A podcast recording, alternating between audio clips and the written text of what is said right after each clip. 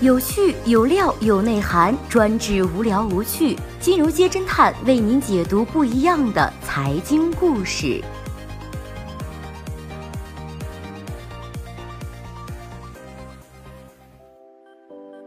最新关注到的是刘强东涉险过关，双方是正常性交往。故事还有下一季。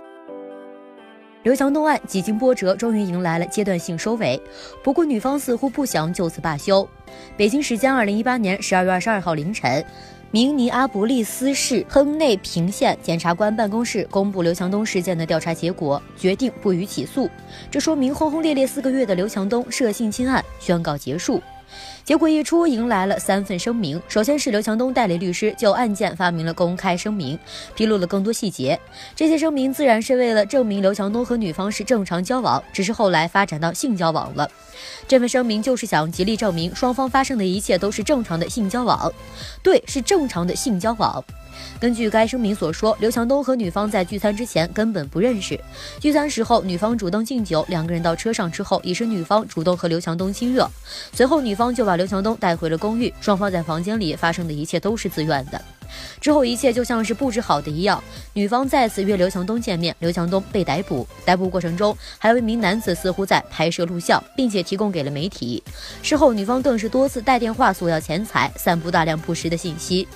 声明中，律师还特地强调说，刘强东过去没有，将来也不会答应女方要钱和解的要求。随即，国内有专业律师认为，刘强东代理律师的声明可能使自己成为民事诉讼的被告。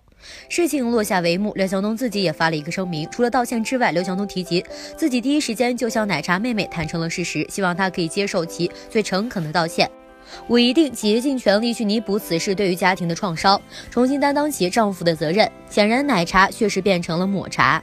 不知道奶茶妹妹听到刘强东确实是睡了对方的事实，该如何自处？或许从该事件发生到现在的几个月时间里，奶茶妹妹的内心修复建设已经到位。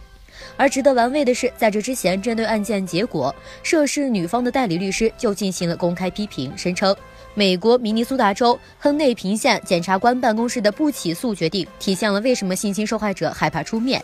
该律师还声明，这些调查人员从未见过受害者，从未和受害者谈过话，也从未寻求与他的律师会面，并且强调他的经历会被说出来。作为他的代理律师，我们不允许让他尊严扫地。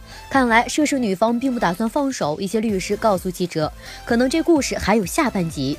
明州事件一爆发，就有自媒体透露说，刘强东卷入类似事件不是第一次了。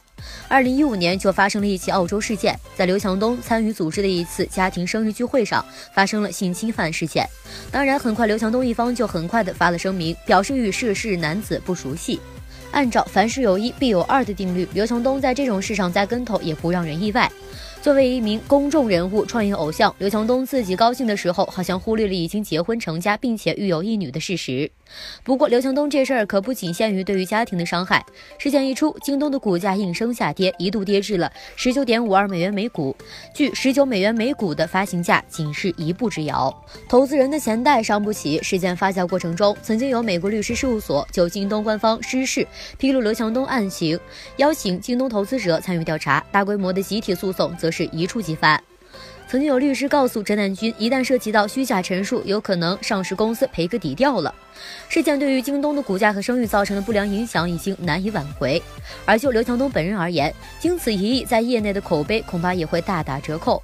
不仅缺席了世界互联网大会、世界人工智能大会、夏季达沃斯论坛，作为互联网数一数二的大佬，也没有登上改革开放四十年百名杰出民营企业家的名单。就连巨人网络董事长史玉柱飞到美国，也要明里暗里带上刘强东。作为一个公众人物，一个功成名就的创业偶像，多少青少年以此为榜样，一个精神力量的坍塌带来的影响也是不可估量。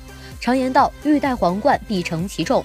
既然已经头戴皇冠，就应该约束好自己的行为。犯了错，希望别再以这是一个普通人都会犯的错为借口，站在了少数人才会拥有的财富和权力的顶峰。怎么能说自己只是一个普通人呢？好的，以上就是本期节目的所有内容，谢谢收听，咱们明天再见。